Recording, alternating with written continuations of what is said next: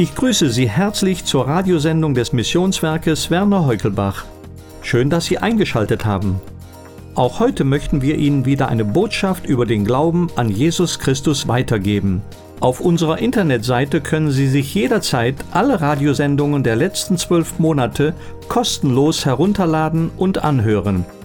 Die Adresse ist missionswerk-heukelbach.de. Nun spricht zu Ihnen Siegfried Lefering.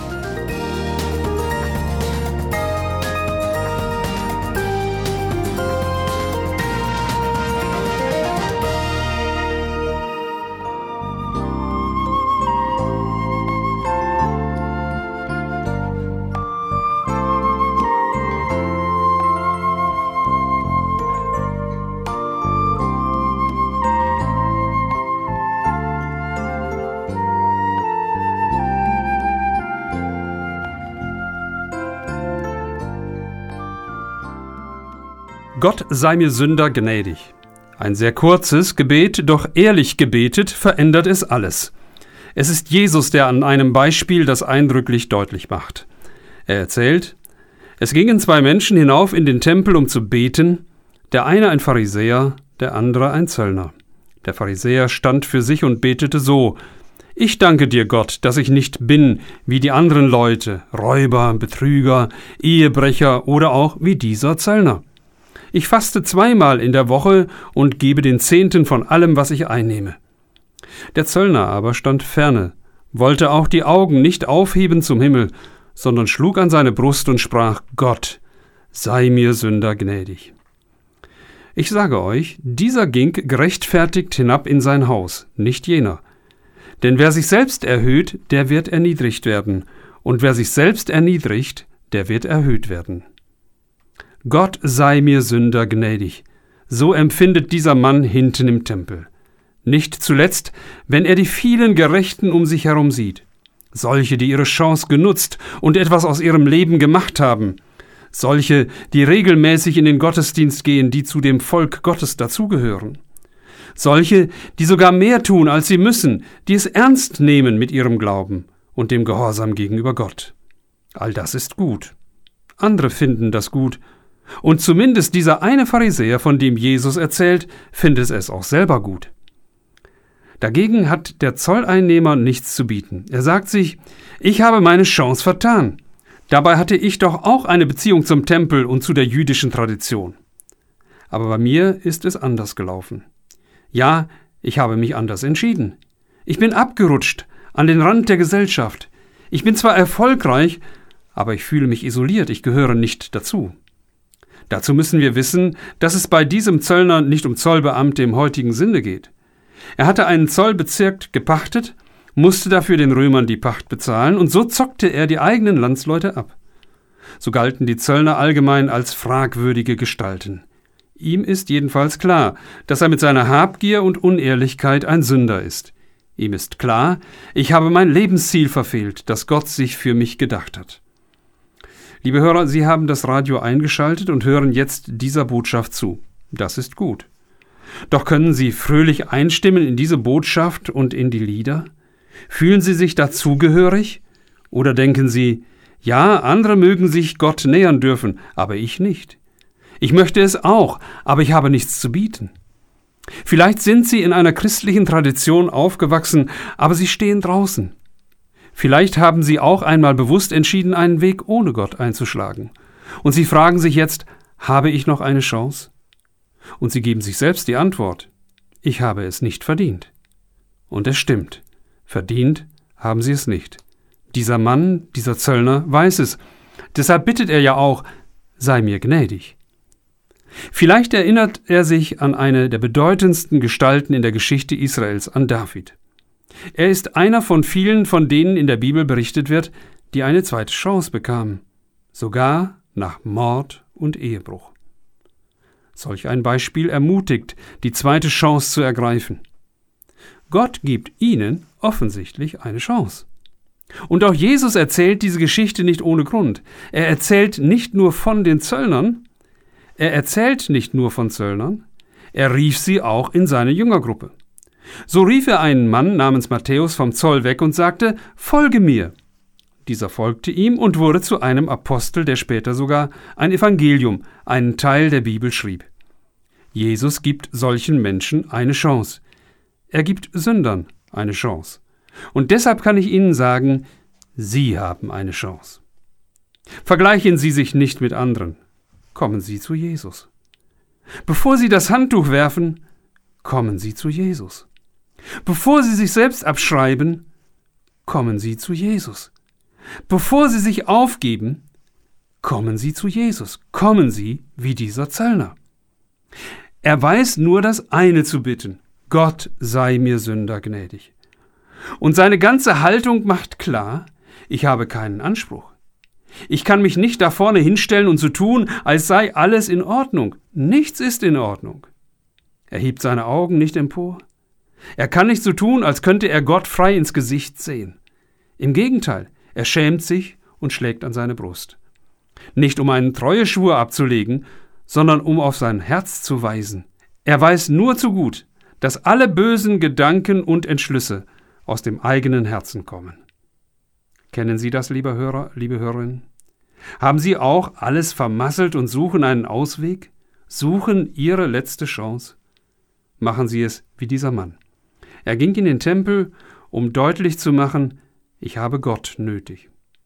Nun, es liegt nicht an einem bestimmten Ort, den Sie aufsuchen müssen, aber es geht um eine Haltung. Ich komme nicht allein zurecht, ich habe Gott nötig. Und es ist wahr, nur Gott selbst kann Ihnen helfen. Ihre einzige Hoffnung ist Gott selbst.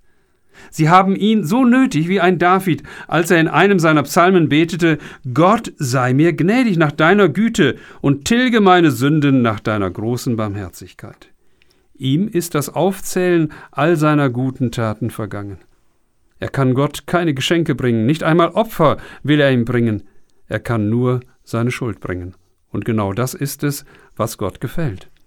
Im Psalm 51 schreibt er weiter, ein Opfer, das Gott gefällt, ist tiefe Reue.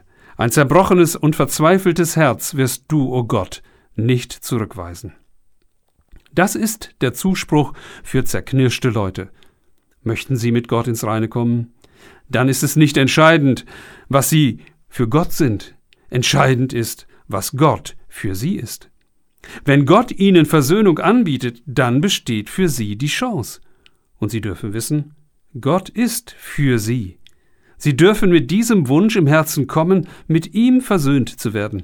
Sie dürfen kommen, wie jener in den Tempel kam. Wie immer dieser auch darüber dachte, ob er noch eine Chance haben würde, entscheidend ist allein, was Gott über ihn denkt, wie er zu ihm steht. Wahrscheinlich konnte dieser Mann den Brandopferaltar im Tempel sehen, zumindest wusste er darum. Dort wurden Opfer gebracht. Opfer für die Sünden des Volkes. Ihm wurde klar, und uns muss es klar sein, ein anderer muss für mich eintreten, wenn ich mit Gott zurechtkommen will. Ich kann nicht selbst für mich eintreten. Genau das ist es, worum es bei Jesus Christus geht. Er ist gekommen, um für uns einzutreten. Nicht nur indem er für uns spricht, er ist gekommen, um für uns zu sterben. Als ein Opfer, das Sühnung bringt, so umfassend, dass Menschen, die sich darauf verlassen und ihm glauben, gerecht gesprochen werden. Wie der Zöllner in unserer Geschichte. Ich sage euch, dieser ging gerechtfertigt hinab in sein Haus.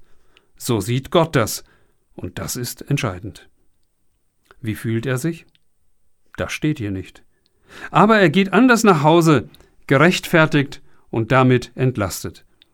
Es ist schon eine verdrehte Welt. Der unten war, wird erhöht, der Letzte wird zum Ersten. Derjenige ohne Chance bekommt eine Chance. Und das ist Ihre Chance, liebe Hörer. Jesus sagt, wer zu mir kommt, den werde ich nicht hinausweisen. Ein Beispiel dafür ist auch John Newton. John Newton wurde 1725 in London geboren. Kurz vor seinem siebten Geburtstag starb seine Mutter. Als John elf Jahre alt war, begann er mit seinem Vater zur See zu fahren. Mit 22 bekam er als Kapitän das Kommando über ein eigenes Sklavenschiff. Fluchen, Trinkgelage, Gotteslästerung kombiniert mit brutaler Behandlung von Sklaven und Mannschaft, so sah sein Leben aus. Eines Nachts geriet das Schiff in einen fürchterlichen Sturm und alle wussten, wir werden versinken. In dieser aussichtslosen Lage kam John Newton zur Besinnung. Herr, hab Erbarmen mit uns, schrie er in die stürmische Nacht hinein. Aber dann fragte er sich, was für ein Erbarmen kann es denn für mich noch geben? Nein, solch ein Schuft und Gotteslästerer wie ich wird niemals Vergebung finden können. Doch das Schiff und auch John Newton wurden gerettet. Zeit seines Lebens hörte er nicht auf, sich zu wundern über diese erstaunliche Gnade Gottes. Er schrieb das Gedicht Amazing Grace, das so beginnt Ich war verloren, doch nun bin ich gefunden. Ich war blind, doch nun kann ich sehen. Wenn es für jenen Zöllner eine zweite Chance gab, wenn es diese Chance für einen John Newton gab, dann auch für Sie. Ergreifen Sie diese Chance. Gott wünscht es sich so sehr.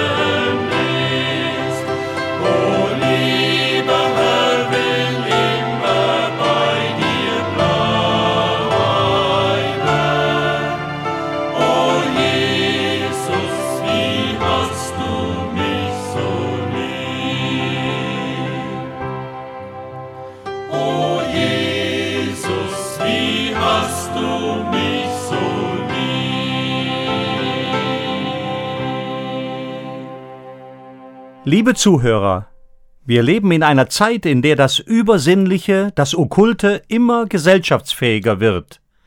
Aberglaube, Magien, Spiritismus und geheimnisvolle Heilslehren verwirren unsere Köpfe. Was steckt denn dahinter? Wir möchten helfen, Licht in das Dunkel zu bringen und Auswege aus Verstrickungen aufzuzeigen.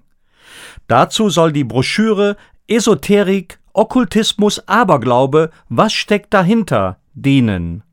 Gerne schicken wir sie Ihnen kostenlos zu. Schreiben Sie uns. Unsere Anschrift Missionswerk Werner Heukelbach 51700 Bergneustadt. Für die Schweiz Missionswerk Werner Heukelbach Postfach 650 in 4800 Zofingen. Ich befehle Sie der Gnade unseres Gottes an und grüße Sie mit einem herzlichen Gott befohlen, Ihr Rudi Joas.